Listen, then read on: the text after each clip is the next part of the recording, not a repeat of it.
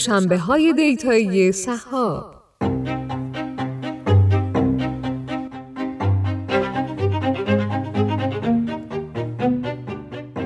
سلام به شنونده های پادکست دوشنبه های دیتایی سهاب در قسمت پیشین دوشنبه های دیتایی سهاب به موضوع جذاب علم داده در صنعت بازی های موبایلی پرداختیم که مورد استقبال شنوندگان پادکست دوشنبه های دیتایی سهاب قرار گرفت.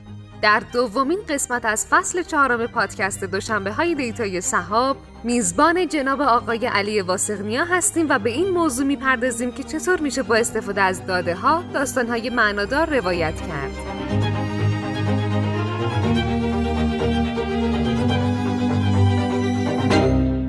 سلام به علی عزیز خوبین؟ سلام ممنونم شما خوب هستی؟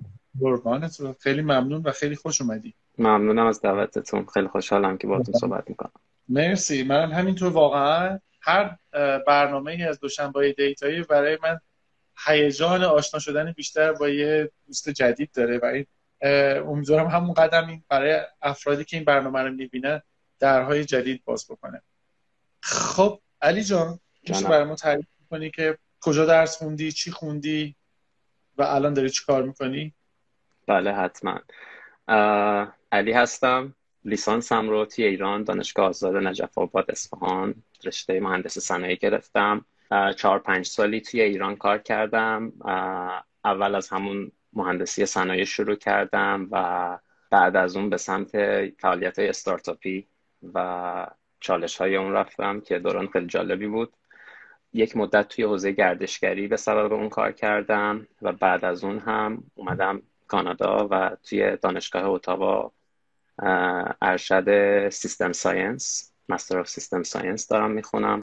تقریبا آخره درسمه و در کنار اون هم الان دارم توی یک کمپانی استارتاپی به اسم ایدو کار می‌کنم که کار تحلیل داده یا همون data analysis داریم انجام میدیم. خود من یک انتقالی داشتم توی transition ی داشتم در رشتم و میشه بگم که تازه وارد حیطه ی دیتا شدم و اصلا هدفم از اینکه این رشته رو انتخاب کردم هم همین بود که بیشتر با این field آشنا بشم و بتونم توش کار کنم و تا الان تجربه خیلی خوبی بوده. خیلی هم خوب. ما تو هر برنامه با یک داستانی و یک نقطه تماس و جنس تماسی با داده در واقع برخورد داشتیم و آشنا شدیم. تو برخوردت با داده چطوری از داده چه استفاده هایی می‌کنی و بیشتر نقشت و رولت در, در مقابل داده الان در زندگی حرفه چیه؟ الان کاری که من می‌کنم یکم اصلا در مورد کارم توضیح بدم فکر کنم بد نباشه ایدو در حال حاضر داره یک پلتفرم SaaS طراحی می‌کنه software as service که اون رو قراره که بعد در حال حاضر یه مشتری خیلی بزرگ توی آمریکای شمالی داره که کل سیستم project management و کنترل یک پروژه و زیر مجموعه هاش از صفر تا صد رو بتونن از طریق این پلتفرم انجام بدن. به یه سری از سرورها و سرویس هایی که شرکت ها به صورت سنتی سرویس های معروف مثل Procore و NetSuite و این چیزها وصل میشن. و همه اطلاعات رو یک جا جمع می‌کنن و به مدیر پروژه ها کسایی که دارن روی خود اون پروژه حالا این پروژه خاصی که می‌خوام یکم ریزتر بشم دارم در مورد یک پروژه construction الان صحبت می‌خوام بکنم باهاتون. این اطلاعات رو به افراد توی لول های مختلف میدن و در کنار اون با کمک data analysis و همینطور artificial intelligence و الگوریتم های machine learning پیش بینی هایی که از آینده پروژه و همینطور از عملکرد پروژه از اول تا الان دارند رو در اختیار اون شرکت. حالا توی می‌تونه توی field های مختلف هم باشه. الزاما این construction یک مثال بود. ولی الان حیطه کاری میشه گفت که در اون بیشتر من دارم تمرکز می‌کنم و اتفاقا دوست دارم یه بخشی از صحبت های امروز هم در همین مورد باشه که زمینه کاری که آدم باید در مورد دیتا می‌خوای روش کار بکنیم به نظرم خیلی مهمه. حالا می‌تونیم بعدا یکم بیشتر در موردش صحبت کنیم. حتما. خیلی هم موضوع متداول و سوال خیلی رایجیه توی برنامه ما. ببین ما خیلی وقتا وقتی خواستیم برنامه رو درست بکنیم به این فکر کردیم که مخاطب ما کجا نشسته. بعضی وقتا مخاطب ما خودش یه business داره یه استارتاپ داره یه جایی درگیر یه سری تصمیم گیری هاست که نیاز داره تصمیمش رو بهتر بکنه. اومده ببینی که دیتا چه کمکی بهش می‌کنه. بعضی جا هستش که نه اون توی اون یکی سمته و داره کمک می‌کنه که زمینه بهتر تصمیم گرفتن یکی دیگه چه به عنوان یه عضوی از مجموعه اون چه به عنوان یه service provider طرف سومی براش فراهم بشه. بعضی وقتا هم هستش که ما مخاطب عمومی طرف. مخاطبی که داره دنبال میگرده که ببینه دیتا چه ارزشی داره. چه ارزشی میشه خلق کرد. اگه من یه business نداشته باشم دیتا برام بی‌معنیه یا نه؟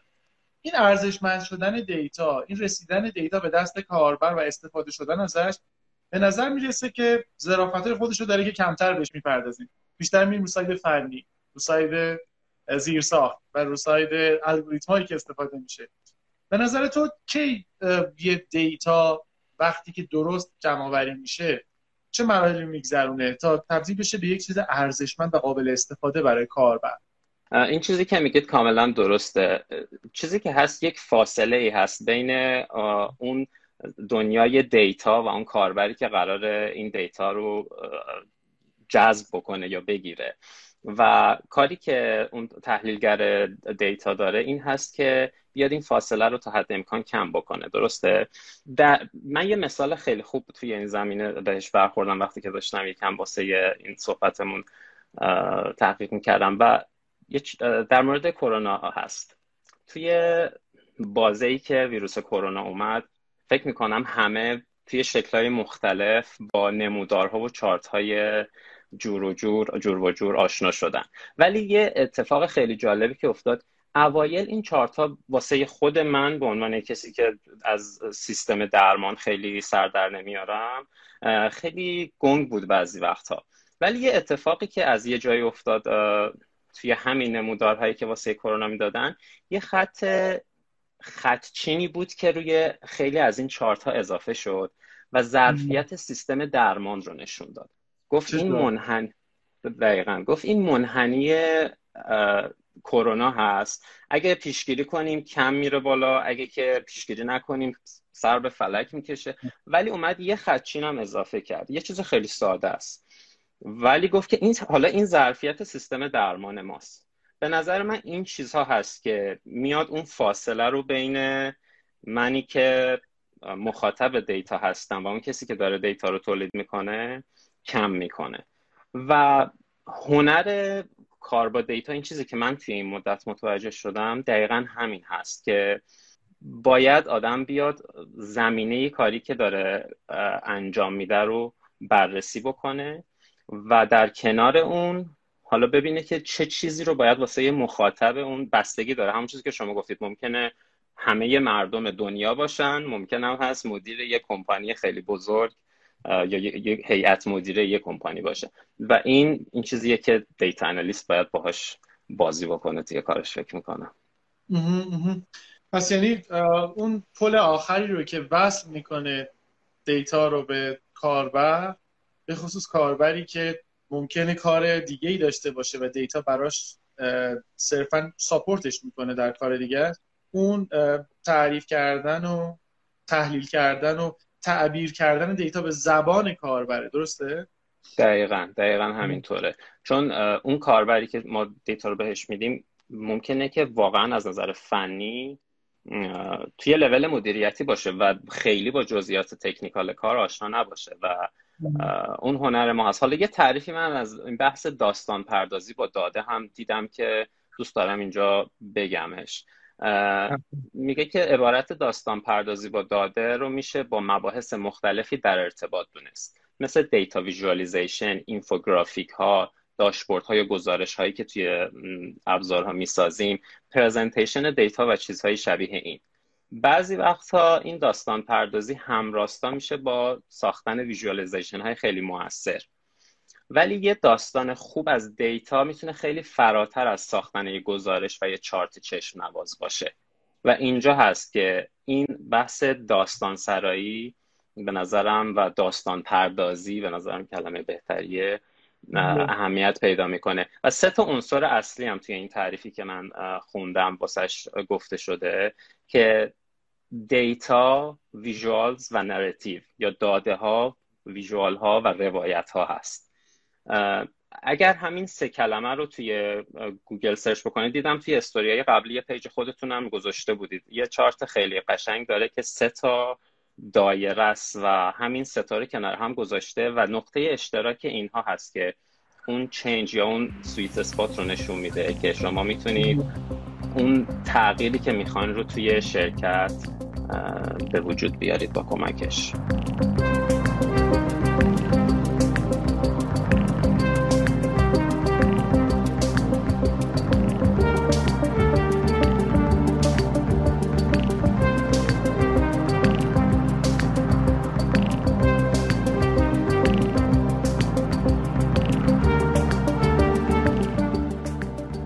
خیلی موضوع جذابیه. من وقتی که فکر می‌کنم به اینکه چه زمانی تونستم با یک آدمی که از فضای کاری من دوره مثلا همین دخترم که الان داره شیطونی می‌کنه مثلا خواستم حرفم درک بشه فهمیده بشه و پذیرفته بشه به اونجا اونجایی بوده که همه اون حرفامون رو با همدیگه با داستان صحبت کردیم می‌گفتیم مثلا دخترم هم میگه که میشه داستان از زمان بچگی یاد که خنده دار باشه.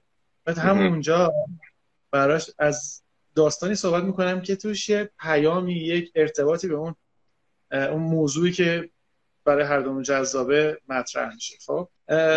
و فکر می‌کنم که داستان زبان حالا یه جایی می‌گفتن که موسیقی زبانه بدون کلمه و بدون بدون زبان های سوریه ولی داستان واقعا و روش ارتباطی بدون محدودیتیه و شاید بیشترین مخاطب رو بتونه بدون مقاومت با خودش همراه بکنه. دقیقا. دقیقا. چون مقاومت همین مخصوصا توی زمینه ای و توی این کسب و کارها همیشه این مقاومت هست توی رده های بالا مخصوصا. و یه چیز دیگه هم که حالا می‌خوام در همین موضوع بهش به نظرم صحبت کنیم که در موردش خیلی خوبه.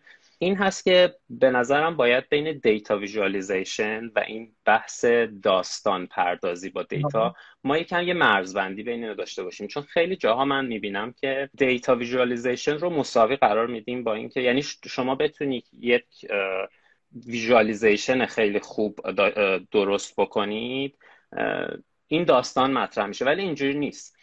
چیزی که هست الان ابزارهای data visualization انقدر ساده شده که همه افرادی که دارن توی کسب و کارها کار می‌کنن می‌تونن با یک دوره آموزشی کوتاه مدت ابزار رو کامل یاد بگیرن. و این مهمه که ما بدونیم که این صرف، صرفا ابزاری هست که شما رو به اون داستانی که می‌خواید میرسونه. و این حالا باز من اینو بعد می‌خوام ربطش بدم به بحث زمینه کاری که دارید روش کار می‌کنید. یعنی شما حالا ابزار رو کار می‌کنید دیگه. ابزار رو می‌شناسید. دوره خیلی خوب data visualization رو گذروندید. با Power BI یا Tableau خیلی خوب کار کردید. و و و. اما حالا شما باید به نظرم اصل مطلب اینجاست که شما بیاید اون context رو بشناسید. دارید روی چی کار می‌کنید. و راهکارهای خیلی خوبی هم در موردش هست. باز یه سری سوالهایی هست که می‌تونید در این مورد وقتی که روی هر کاری کار می‌کنیم این سوالها رو از خودمون بپرسیم. سه تا سوال اصلی طرح می‌کنه. و این چیزایی که دارم میگم بخش خیلی زیادیش از کتاب داستان پردازی با داده ها هست که به نظرم این کتاب خیلی خوبه در این بله. مورد. و بله. انتشارات آریانا قلم درست میگم؟ درسته. بله. دقیقا. این سه تا سوال رو به نظرم بگیم اینجا بد نباشه. سوال اولی هست که چه کسی قرار هست که این اطلاعات رو ببینه؟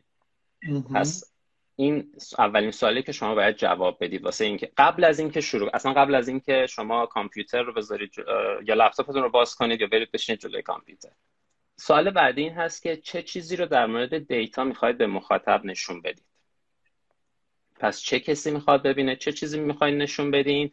و بعد از اینکه این دو تا سوال رو جواب دادیم سوال سوم هست که چطوری می‌تونیم از این دیتا برای رسوندن پیام به مخاطب استفاده کنیم؟ این سه تا سوال اولی خیلی می‌تونه به ما دید بده روی اون کاری که می‌خوایم انجام بدیم.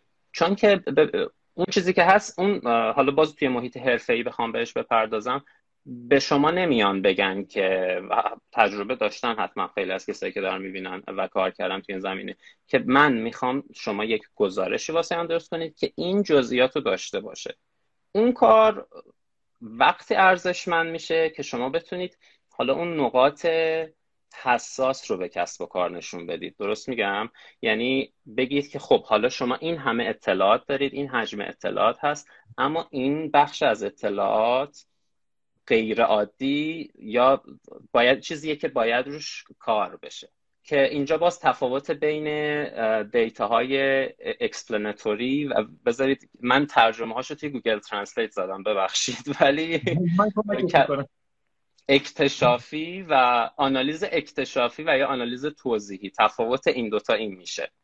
درسته. که حالا اکتشافی exploratory درسته؟ exploratory و explanatory explanatory توصیفی نمیشه. ما descriptive رو توصیفی میگیم. explanatory رو میگیم بیشتر علی معلولی یعنی حالت رابطه رو کامل در میاره بین اون سه تا مدل exploratory، explanatory و descriptive یا اکتشافی علی معلولی و توصیفی. دقیقا. و دقیقا حالا این تفاوت این دوتا دقیقا توی همین صحبتی بود که قبلش داشتم می‌گفتم. شما توی کسی که کار data analysis داره انجام میده باید روی اون قسمت علی معلولی کار بکنه به نظرم. چون که و نظر من هم نیست. الزاما به نظرم اون چیزیه که متخصصین این زمینه بهش اشاره می‌کنن. درست میگم؟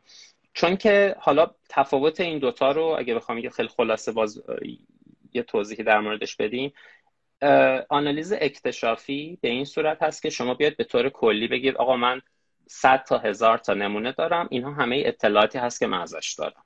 این خیلی دیده کلی شما می‌دید. این واسه خود من تحلیلگر داده خیلی اطلاعات مهمی و باید از اینجا اصلا شروع بکنم. ولی اون چیزی که می‌خوام به اون کسی که مخاطب این داده هست چه مدیر باشه چه هر, فرد دیگه ای توی اون شرکت این هست که شما بیاد حالا اطلاعات خاص رو اون علی معلولی ها رو بکشید از اطلاعات بیرون و اونها رو بیاد بولد بکنید و نشون بدید. ما ارزش کار رو اون اینسایت بینش پشت داستان می‌بینیم. یعنی امروز داشتم مثال می‌زدم برای بچه‌هایی که توی پروژه استارتاپی ایران یعنی mapping استارتاپ های ایران با هم دیگه کار می‌کردیم. گفتم شما بعضی موقع می‌بینین که یه data یی رسید که فلانی سرمایه گذاری کرد رو فلان استارتاپ. یه data ی دیگه داره میگه که فلانی IPO کرد. و 10 تا data ی دیگه. این data یی که میاد کنار هم دیگه خب می‌تونین توصیف بکنین یا descriptive که یک جریانی از سرمایه گذاری جدید ایجاد شده.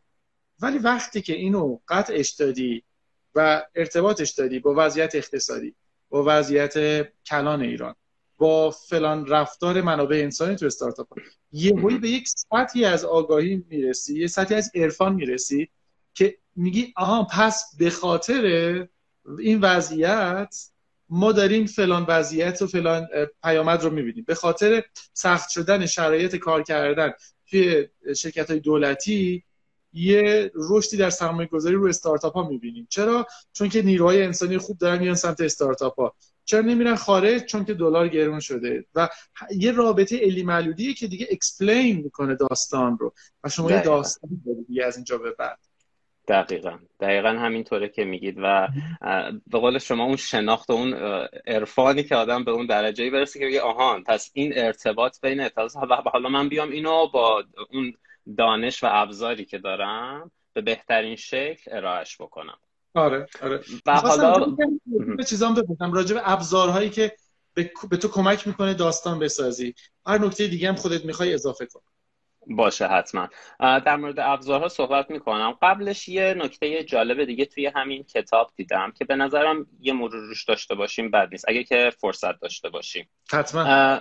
موضوعی که توی این کتاب مطرح کرده به نظرم خیلی جالب بود storyboarding هست. که راهی هست برای ساختار دادن به اون محتوایی که شما دارید تولید می‌کنید. شش تا مرحله توی این کتاب واسش توضیح داده که به ترتیب حالا سریع بخوام بگم طرح مشکل تشریح مشکل ایده هایی که برای حل مشکل دارید توضیح راهکارهای پیشنهادی نمایش اطلاعات قبل و بعد از پیاده سازی و توصیه ها به نظرم اینو یه مثال روش بزنیم که باز مثالی که از خود کتاب گرفتم این خیلی بهتر میشه این ساختار رو توضیح بدیم.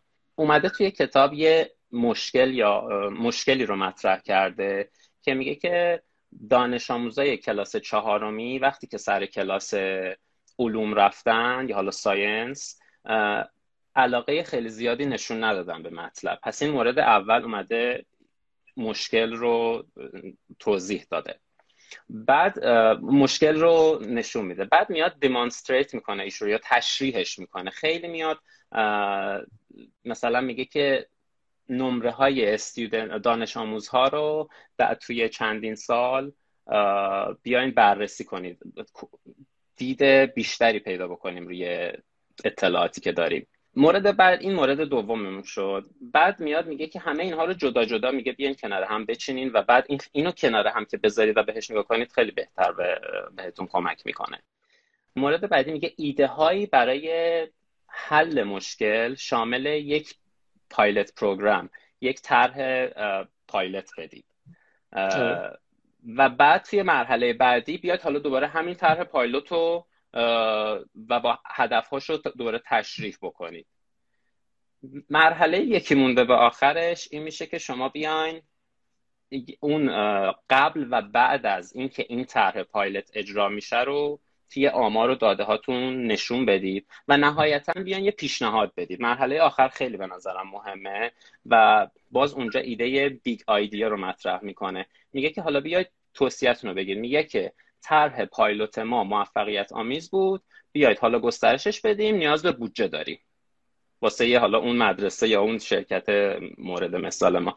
که اینجا این مورد آخر همون big idea یا طرح اصلی فکر کنم کلمه مناسبی باشه باشه. یا ایده اصلی. میگه جواب سوال که چی؟ میگه بیا جواب این سوال بده. من همه این اطلاعات رو دارم به شرکت نشون میدم. که چی؟ چی رو می‌خوام نهایتا ازش استخراج کنم. و این رو توی مورد آخر باید دیگه به صورت با همون ابزارها که حالا الان می‌خوام در موردش صحبت کنم نشون بدیم. چیزی که در مورد ابزارها فرمودید من در حال حاضر خودم خب پروسه اصلا از کجا شروع میشه؟ واسه آنالیز داده. شما یه سری data ی خام دارید. می‌خواید این data رو میاید فیلتر می‌کنید. با ابزارهای visualization همه اینها ابزار داره دیگه. data رو من با SQL server مثلا الان دارم با, با زبان SQL کار می‌کنم. query های SQL می نویسیم مفاهیمی مثل stored procedures و ویو ها رو داریم استفاده می‌کنیم واسه اینکه اون بخش های مختلف data یی که لازم داریم رو بکشیم بیرون و ذخیره بکنیم. اون واسه اینکه به صورت زنده توی گزارش همون استفاده بشه. مرحله بعدی حالا این فیلتر یکی از سخت همه کسایی که با data کار کردن به نظرم با این موافق هستن که یکی از سخت ترین قسمت های کار همین قسمت های اولش data cleaning و کار کردن با data چون که یه مثل کلاف سردرگم میمونه که باید از از توش اون چیزایی که آدم می‌خواد رو استخراج بکنه. بعد از اون و به نظرم قسمت جذابتر ماجرا میشه data visualization. یه قسمت یکم هم حالت به نظرم بود هنری به ماجرا میده و من واسم جالب ترکیب اینها. که ابزارهای زیادی هم واسش داریم. Power BI و Tableau دو تا ابزار خیلی کاربردی هستن که توی این زمینه الان استفاده میشن توسط شرکت ها تفاوت عمدهش این هست که Tableau بیشتر ساخته شده واسه خود تحلیلگرهای داده. و ابزارهای تخصصی تری رو در اختیار کاربر میده. Power BI به صورت کلی تر واسه دیدی که خود business بخواد استفاده کنه و مدیرها بخوان ازش استفاده کنن. یعنی هر دو البته در scale خیلی زیادی داره استفاده میشه. ولی این تفاوت اصلی بین این دو هست و جایی که من می‌دونم. جدای از اون Python و زبان R. این Python که خب الان یه چیزی که هست ما توی دانشگاه توی همه رشته ها اخیرا دیگه بچه ها صحبت می‌کردیم. همه دارن Python یاد می‌گیرن. چون که انقدر زبان گسترده شده که توی هر field ی داره کار می‌کنه و توی field data هم با همون library هایی که همه می‌دونیم مثل Pandas و NumPy و Matplotlib چیزایی که واسه فکر کنم این سه تا رو بشه به عنوان library اصلی آنالیز data توی Python استفاده کرد. و زبان R هم که به طور کلی ساخته شده واسه اصلا کار با data و package با package های خیلی خوبی که داره به نظرم یکی از بهترین ابزار هاست واسه کسی که می‌خواد تخصصی روی دیتا کار بکنه.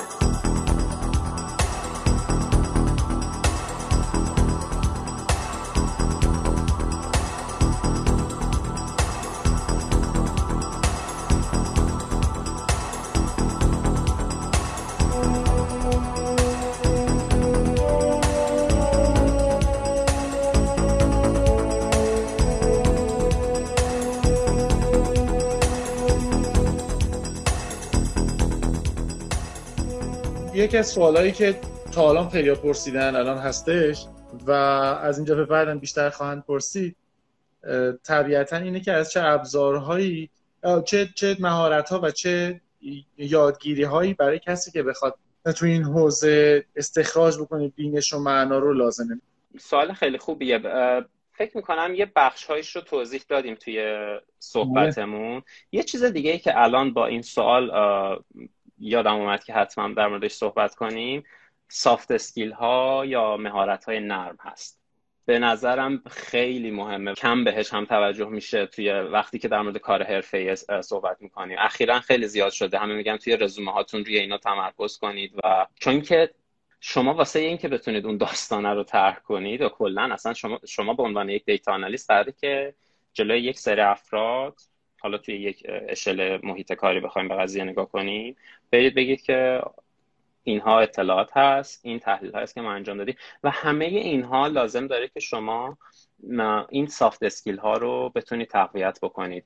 قدرت ارتباط داشته باشید یا کلمه مهارت مهارت صحبت کردنتون رو تقویت بکنید. که این چیزیه که به نظرم با تمرین فقط با تمرین این رو من به شخص تونستم در خودم ارتقا بدم و من منابع خیلی زیادی هست کتاب های زیاد ولی صرفا خوندن اون کتاب ها منظورم این هست که به من کمک نکرد. وقتی که از چیزهایی که توی کتاب ها یاد می‌گیری ولی باید تلاش کنه آدم. هی باید دانشگاه محیط خوبیه که آدم این ترس از صحبت کردن و داستان گفتن و مسائل تو همون زمینه رو بتونه توش خودش رو بهتر بکنه. نمی‌دونم سوال رو چقدر آره آره آره. من من اینجوری جنبندی می‌کنم که مهارت های وجود داره میشه به سلسله مراتب نگاه کرد. در یک لایه آدم باید حالا از بالا شروع بکنم. آدم باید مفهوم داستان رو بفهمه و بلد باشه که براش از ابزارهای مناسب برای تبدیل کردن معنی داده به حواس مستقیم انسان مثل دیدن و شنیدن از ابزارها استفاده بکنه. در یک لایه دیگه باید اساسا داستانگویی رو و روایت کردن و, و چیدن علمان ها پشت سر هم و رسیدن به یک کل منسجم و بلد باشه. در یک لایه دیگه باید خب برای که این دو تا کار بالا رو بتونه بکنه مهارت های نرم قوی داشته باشه. باید بتونه empathy یا همدلی داشته باشه که بفهمه کسی که اینو میشنوه چه احساسی با خودش می‌کنه. خب؟ دقیقا. ما توی علوم شناختی اینا رو این بحث رو توی social cognition یا شناخت اجتماعی بحث می‌کنیم. این که آدم چقدر می‌تونه آره metacognition اینی که آدم در مورد فکر کردن خودش می‌تونه فکر بکنه شناخت خودش رو می‌تونه بشناسه. یعنی یک لایه مثل اینسپشن میره بالا. چیزی که دقیقا. بنابراین آره همین چیزی که تو گفتی باید بهش اینجوری نگاه کرد که زیرساخت و بکبون همه اینا یک سری توانایی ذهنیه که به شما قدرت فهمیدن و درک کردن بقیه رو و ارتباط رو میده یک ارتباط پایدار.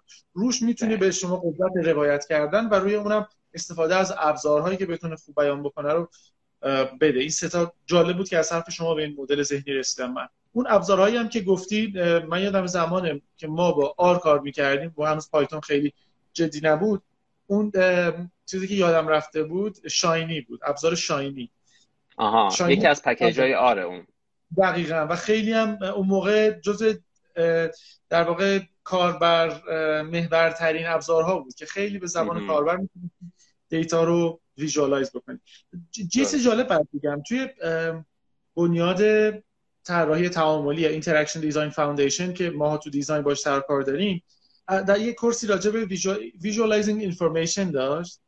و اونجا تعریفی که از visualize کردن می‌داد خیلی واسه من جالب بود چون تاکیدش روی این بود که تبدیل کردن داده ها به ورودی هایی که حواس پنجگانه انسانی بتونه دریافت بکنه. یعنی مستقیم. یعنی ممکنه فقط ویژوالیزیشن به سنس بسری نباشه. ممکنه که یک صدا باشه ممکنه حتی یه بو باشه. خیلی جالبه ها. خیلی خیلی واقعا. بتونن از یک چنل دیگه ای باش تعامل داشته باشن. دقیقا. اون... آره. دقیقا. اون تعامله باید بین مخاطب ایجاد بشه چون اون اون هست که می‌تونه در غیر این صورت یک شما یک پرزنتیشنی خواهید داشت که خواهند گفت چقدر جالب. بریم بعد بحث بعدی. یعنی واقعا اثری نمی‌تونه بگذاره اگه اون تعامله رو نتونه آدم ایجاد بکنه با مخاطبش.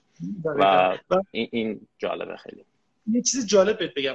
یکی از دغدغه‌هایی که من و تو و دوست مشترکمون دوستای مشترکمون همیشه داشتیم accessibility ه و می‌تونی ببینی که افراد نابینا چرا نباید بتونن که مفهوم data رو visualize ببینن؟ دقیقا دقیقا. این شما می‌تونین خودشون تو ادبیات accessibility میگن visual understanding و aural understanding آره و, حتی در واقع چیزم داره به صورت understanding درک لمسی هم داره. حتی قابلیت هاش هم قرار داده شده ولی خب کسی بهش توجه نمی‌کنه. مثلا برای هم افراد نابینا شما خیلی راحت می‌تونید report هایی درست بکنید گزارش هایی درست کنید که با صدا یا با حواس دیگه همون چیزی که شما گفتید. بله. پیام یعنی الزاما این به صورت بسری اتفاق لازم نیست بیفته و حتی می‌تونه اضافه کردن این های جدید به همه افراد کنه یعنی الزاما اون بحث اکسسیبیلیتی واسه همه افراد باید دیده بشه. این چیزی مثلا این چیزی که شما گفتید در مورد پنج حواس به نظر من خیلی جالب بود و خود من خیلی در موردش نخونده بودم. باید در موردش بیشتر تحقیق کنم. آره و یه باز نکته جذاب دیگه که برای من داره اینه که انسان ها زمان زیادی رو گذاشتن روی الگوریتم های یادگیری ماشین. زمان زیادی روی الگوریتم های خوشه بندی تمام ابزارهایی که داخل در واقع نرم افزارهای تحلیل داده می‌تونن به صورت پکیجی ماژول بیان و یه کارهایی رو بتونن automate بکنن. حواس به این نیست. که ما نیاز انسان فقط automate کردن و سرعت بخشیدن نیست. نیاز انسان فقط کم کردن بار شناختی یا cognitive load رو ذهنش نیست تا بتونه جا رو واسه یه سری فعالیت دیگه باز بکنه. نیاز انسان گاهی بخواد یک تعامل اثر بخش با داده است یا با همدیگه دقیقا. و, و این مهارتیه که این چیزیه که با هیچ AI هم نمی‌تونه به این زودی ها حداقل به یعنی چیزی نیست که ما با هیچ کدوم از این الگوریتم به این زودی ها فکر نمی‌کنم بتونیم بهش برسیم. اون دیگه مهارت فردی و اون چون تعامل بین دو تا انسانه و اینکه شما بتونید این روابط رو توی حالا کار توی همه این همه این concept های technical رو شما بیاید بیاریدش توی لایه تعاملی بین افراد. و این مهارت خیلی مهمیه به نظرم. جالبم اینجاست که این واژه رو می‌دونی که IBM یه آزمایشگاه خیلی معروفی داشت. توی سان فرانسیسکو. اسم اون آزمایشگاه من یادم رفته. ولی جزو ببخشید IBM زیراکس زیراکس زیراکس پارک labs. خب اینا مدام تم تمرکز کرده بودن روی توسعه تکنولوژی ها و نه محصول. یعنی یه لایه بالاتر تکنولوژی و این این بحثی بود که این این ترم اصلا اونجا در واقع ایجاد کردن به قول انگلیسی ها coin کردن. که اصلا information visualization چرا؟ سال 1980 و از اون موقع خب خیلی شاخه پیدا کرده مفهوم پیدا کرده ولی بیشتر دست اهالی design بوده این بحث. نه اهالی data analysis یا data science یا data engineering پس کلا از حیطه مهندسی خیلی دور بوده سال هاست که و این تازه داره این اتفاق میفته که مهندس ها هم و کسایی که توی حوزه data هستن هم بیان به این سمت.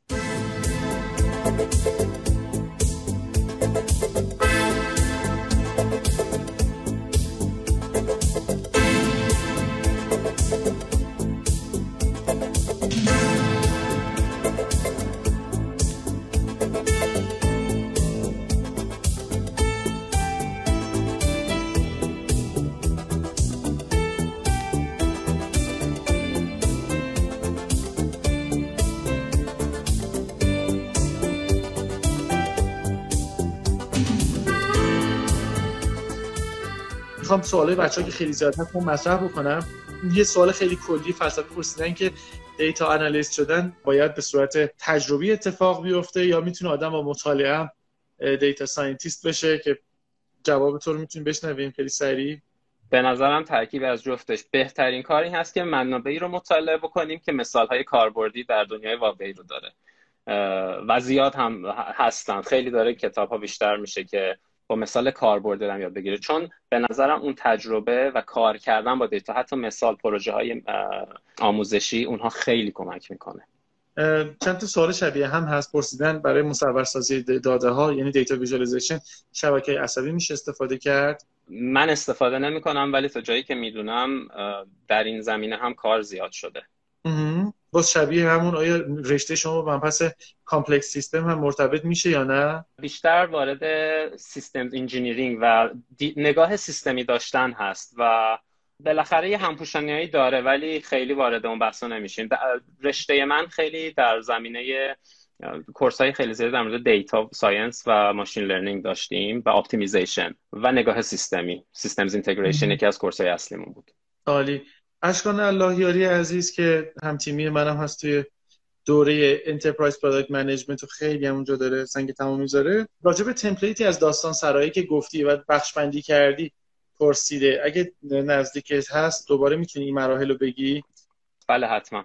اولا که یه کار خیلی راحتی که بهتون توصیه می‌کنم بکنید. توی گوگل search کنید data visuals و narrative خودش توی قسمت image این عکس رو میاره. خیلی بهتر از اینکه من توضیح بدم. فکر می‌کنم عمل بکنه. ولی داستان از همین قرار هست که شما سه تا field دارید که روایتگری visual ها و data هست که اینها با همدیگه یه همپوشانی دارن. نقطه اشتراک این سه تا میشه اون تغییر یا اون قدرت داستان پردازی فکر می‌کنم که باز اون رو search کنید بهتر بتونید متوجه منظورم بشید.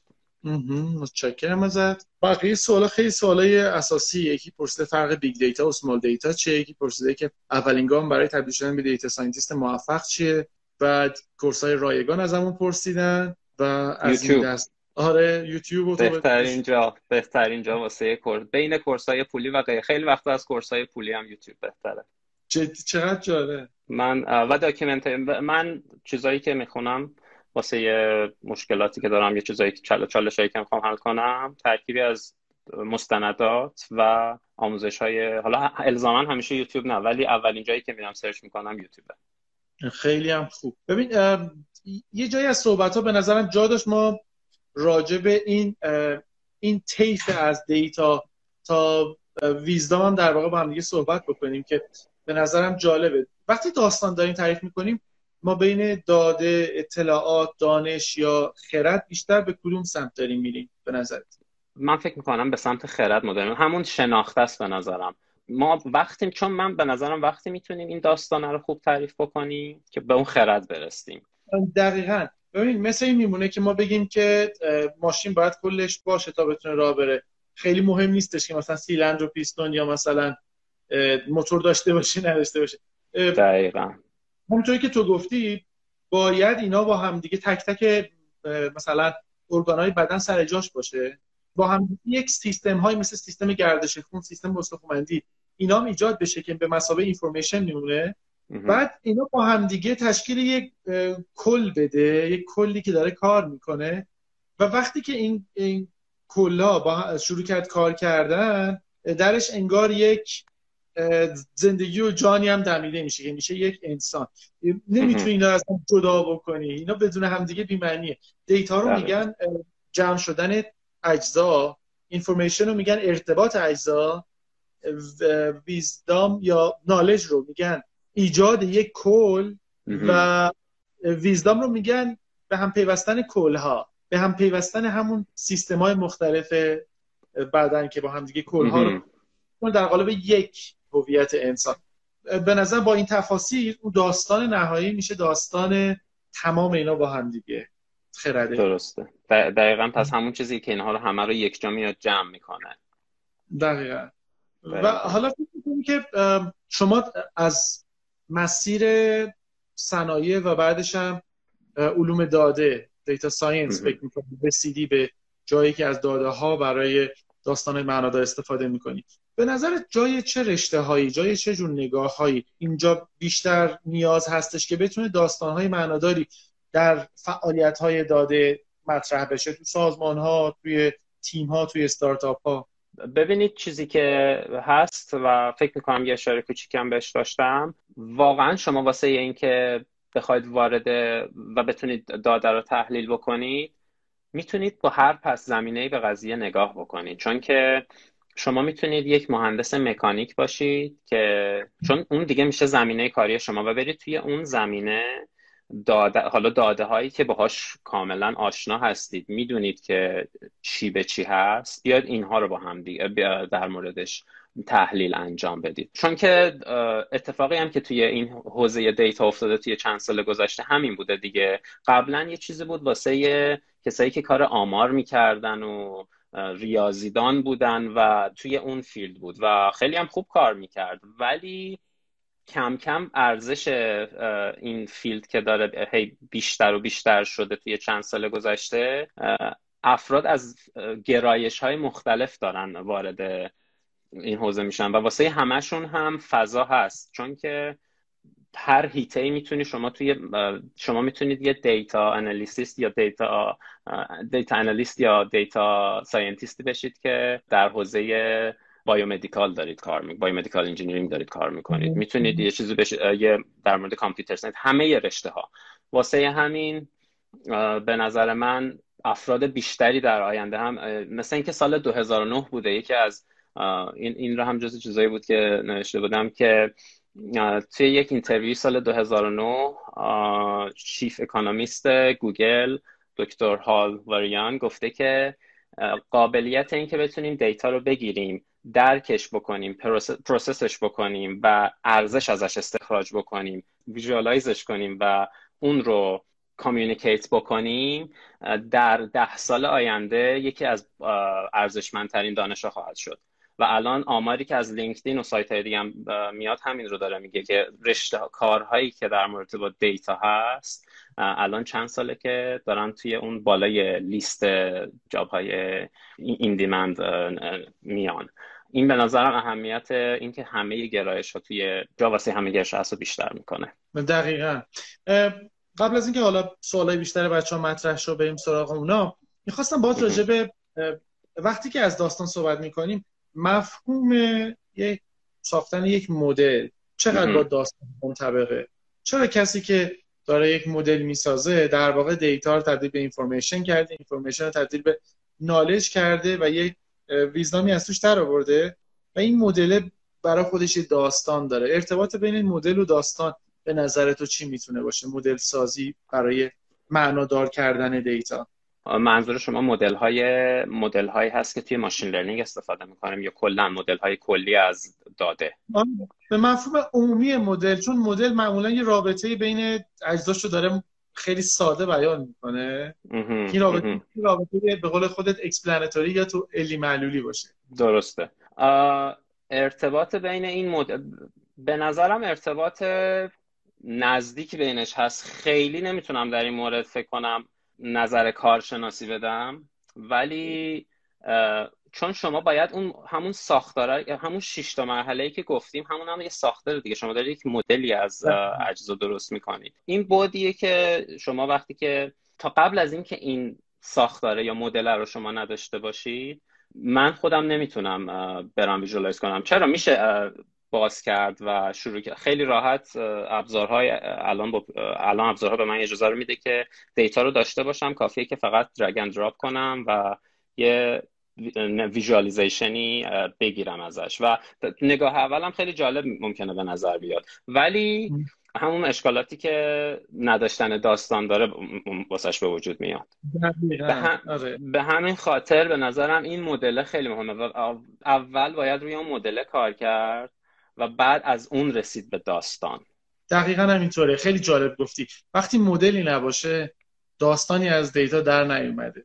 وقتی یک به یک مدل می‌رسیم یک سطحی از شعور و دانش راجع به بهترین کلمش البته به قول همین منابع understanding یعنی یک درکی می‌رسیم که در واقع داستانی داره این وسط مطرح میشه. خیلی هم جذاب تو می‌خواستی برامون یکم راجع به انتخاب فضای کاری تو داده صحبت بکنی آره؟ انتخاب فضای کاری توی داده.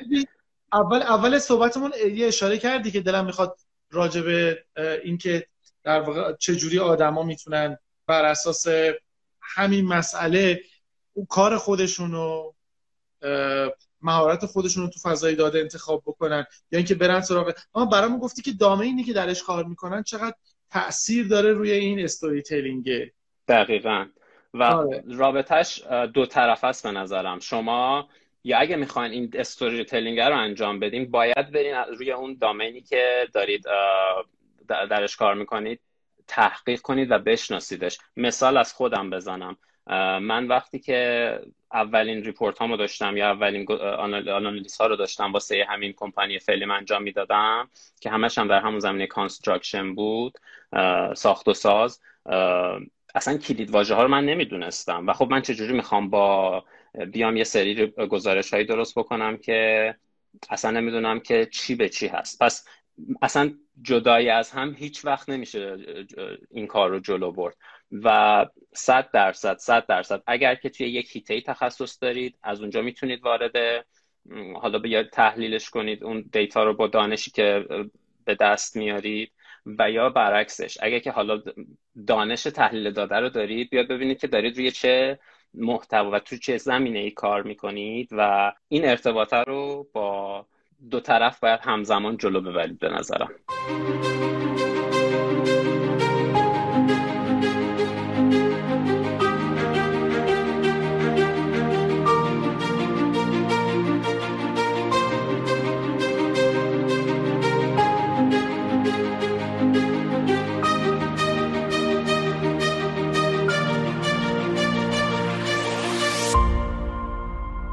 اینطوری که ما تو صحبت های امروز متوجه شدیم آدما با در دامین های مختلف در فضای کاری مختلف میان و داده ها رو برای استفاده کردنشون تبدیل به معنا می‌کنن از اونها بله. یک مدل هایی می‌سازن که به اونا بینش جدیدی بده روابط جدیدی براشون فاش بکنه و بتونن به اونا قواعد و قوانین و نگاهی بده که بتونن باهاش دیگه از این به بعد مدل جدیدی از رفتار رو نشون بدن. دقیقا. آره چیزی هم که من از صحبتات فهمیدم اینه که خیلی وابستگی به دامینش نداره. هر دامینی باشه شما می‌تونی داستان خودتو کشف بکنی از داده ها. درسته؟ به نظر من اینطوریه. به نظر من هر دامینی می‌تونه توی اون هیته تخصص. من هیچ وقت نمی‌تونم توی عمران بیام تحلیل کنم داده رو وقتی که دانشش رو نداشته باشم. ولی کسی که در زمینه مهندسی عمران کار کرده برای مثال می‌تونه خیلی راحت بره توی راحت تر می‌تونه بیاد اون تحلیل رو انجام بده نسبت به من. واسه همین پس همه می‌تونن به نوبه خودشون و از دید خودشون این تحلیل رو انجام بدن. چون اگر که حالا اینم اضافه بکنم چون اگر که من اون دانش رو نداشته باشم می‌تونم بیام یک گزارشی درست بکنم یه داشبوردی درست بکنم پر از اطلاعات مختلف. با tool های visualization هم میشه خیلی report های جالبی از نظر ظاهری در آورد. ولی اون الزاما report ی که شلوغ باشه report خوب نیست. یکی از فصل های همین کتاب داستان پردازی با داده ها همینه که محیط visualization تون رو شلوغ نکنید. اصلا توی اون قسمت میاد توضیح میده که شما چه نمودارهایی رو توصیه می‌کنه که استفاده بکنید؟ سراغ چه چیزهایی اصلا نرید و اینها ذهن مخاطب رو درگیر می‌کنه. اون کاگنیتیو اوورلود ایجاد می‌کنه واسه کاربر و هدف رو خونسا می‌کنه اینجوری. و, و این هم باز یک چیزیه که در کار با ابزارها ارزش داره آدم روش کار کنه و تمرکز کنه روش. و سوال آخر من فرض کن من می‌خوام شروع بکنم این توانمندی رو در خودم قوی بکنم و از داده ها استفاده بیشتری رو با ایجاد معنا و داستان از اونا ایجاد بکنم. خب؟ آیا لازمه که من برم گرافیک دیزاینم یاد بگیرم؟ یا اینکه لازم یا من بشینم با, با چه جور آدمای بیشتر تعامل داشته باشم تا مدل ذهنی اونا رو من تاثیر داشته باشه؟ گرافیک دیزاینرها آرتیستا ادبیات خونده ها و داستان در واقع داستان نویسا و ادیبا کسایی که معنی فنی داده رو بهتر می‌فهمن. این خیلی به نظرم کلیدیه که بدونیم یه تیمی از این آدم باید با هم بشینن داستان بگن. یا نه یه آدم می‌تونه خودش داستانهای کوچیکی خلق بکنه. مثل اسلایدایی که برای ارائه فرداش برای سرمایه گذار یا واسه شاگردای کلاسش درست می‌کنه. درسته درسته. جنبه فنی به نظر مثلا شما وقتی بخواید در مورد اون زمینه کار بکنید به نظرم این که شما یک نفری رو داشته باشید به عنوان کسی که از نظر فنی field رو کامل می‌شناسه خیلی می‌تونه کمک بکنه. design به نظرم مهمه ولی مرحله بعدی کار است. design توی چیزی که من فهمیدم توی این آنالیز داده ها توی مرحله آخر میاد و هیچ وقت هم نمیشه جداش کرد. یعنی چیزی نیست که جدا آدم انجام بده ولی چیزی هم نیست و همین خاطر چیزی هم نیست که آدم تمرکز بخواد روش بکنه. ولی صد درصد شما اگر که دانش زیبایی شناختی همون چیزی که بتونید مثلا چارت های سبودی و ویژوال های سبودی اصلا استفاده نکنید. مثال می‌زنم این یکی از پیشنهادهایی که میشه. خب اینها خودش اینا خودش دید میده دیگه. پس شما دارید دنبال یک طراحی فلت میگردید که خیلی هم شلوغ نبود خب اینها خودش میاد همه اون مبانی گرافیک دیزاینه درست میگم؟ و ولی توی مرحله های بعدی کار هست. اون جنبه فنی رو آدم بتونه درک بکنه اول کار و از روی اون دیگه اون کار ارتباط دادن بین این قسمت فنی و این قسمت ظاهری داستان میشه هنر اون تحلیلگر داده. درسته. و و فکر می‌کنی که یه سوال بیشتر. فکر می‌کنی که چقدر استایل ساختن داستان از داده به خصوصی به زمان برمیگرده؟ به این معنی که امروز اگه بخوای با آدما صحبت بکنی و براشون تعبیر و تفسیری از داستان داده ها بگی یه چیزایی بیشتر با اون ارتباط برقرار می‌کنه. 300 سال قبل چیزای دیگه ای و 300 سال بعد یا 50 سال بعد چیزای دیگه ای چقدر مطلق و عام عمومیه یا چقدر وابسته به زمانه به نظر من وابسته به زمان هست چون که ابزارها داره تغییر می‌کنه. یه،, یه چیزی داشتم میخوندم آقای اسمشون یادم نیست ولی قرن عواسط دهه 90 بذارید ببینم اگر که اینجا داشته باشمش. داستان کلی این بود که ایشون فهمیده بود که شستن دست ها واسه کمتر شدن آمار مرگ و میر خیلی تاثیر بالایی داره. یه چیز خیلی ساده است. امروز همه می‌دونیم که دستمون رو باید بشوریم به طور مرتب مخصوصا الان. ولی اون موقع با, توجه, با توجه به اینکه نتونسته بود اون داستان پردازی رو انجام بده کسی توجهی به این کشف ایشون نکرد و بعد چندین سال بعد بود که فهمیدن که این بهداشت فردی و یه کار ساده مثل که امروز بس هم خیلی ساده است مثل شستن دست ها اینقدر تاثیر داره. ولی خب ابزارها هم فرق می‌کرده دیگه. اون موقع شما یه جور دیگه باید اطلاعات رو به مخاطب ارائه بدید. الان یه جور دیگه است. به نظرم زمان خیلی تاثیر داره. و توی هر زمانی این ابزارها تغییر خواهد کرد. آره این داستانی که میگی داستان خیلی جذابیه. داستان آقای اینیاس زملوایزه که فکر می‌کنم مجارستانی هم. و این زمانی که آره آره زمانی اشتباه گفتم فکر کنم. آره گفتی 90 آره 19 بله. خیلی خیلی بله. و گفتش که تو بیمارستان ها دکترها که دستاشون رو بشورن نرخ مرگ و میر به طرز فاحش میاد زیر یک درصد. یعنی یعنی عمده مرگ و میر به خاطر اینکه دستا رو نمیشستن. به همین سادگی. ولی به قول تو بله. اون پارادایما و اون دوران خیلی تاثیر می‌ذاره. حالا یه چیز جالبتر که الان به ذهنم رسید که اگه بخوای یه دیتایی رو الان توی ایران برای آدما تفسیر کنی مثل یه اخبار یا ببری توی مثلا توی آلمان تفسیر کنی یا سوئد کاملا زبان تفسیرت با توجه به شرایط آدما متفاوته. بنابراین در زمان مکان و یعنی در واقع شخصی سازی کردن و بومی سازی کردن توی گفتن داستان داده بسیار معنی داره. دقیقا. حتی اون جنبه هایی که اف مخاطبین بهش توجه می‌کنن چون فرق داره. و شما بعد و اون هم باز یک بحث جالبی می‌تونه واسه خودش باشه که شما بسته به زمان و مکان و فرهنگ حتی. چجوری باید بیاید کارتون رو سفارشی سازی بکنید تا با تطابق داشته باشه با اون فضا؟ بله و به قول بچه ها فرهنگ. خیلی بحث بله. جذابیه. علی من که سیر نمیشم از این بحث جذاب داستان. من لذت بردم. بحث خیلی آره. جالبی بود. اگه نکته دیگه جا مونده بهمون بگو تا ما با شما خداویزی بکنیم. نه ممنونم از توضیحتون. خیلی خوب. به نظرم همه چیزها رو توضیح دادید و من هم مطالبی که می‌خواستم بگم رو فکر می‌کنم همش رو سراغش رفتیم. یه نقل قول جالب از آقای استیون فیو بود که در مورد همین بحث امروزمون بود. فکر می‌کنم اون رو آخر کار بگم بد نباشه. میگه که اعداد داستان مهمی برای گفتن دارن و اونها روی شما برای اینکه صدایی واضح و متقاعد کننده بهشون بدید تکیه می‌کنن. و به نظرم با بحث امروزمون خیلی این صحبت قشنگ. صدایی واضح تکیه کننده. مرسی. ممنونم. شب خوبی داشته باشید مرسی. شما روز خوبی داشته باشید قربانتون. ممنونم. خداحافظ. خدا نگهدارت.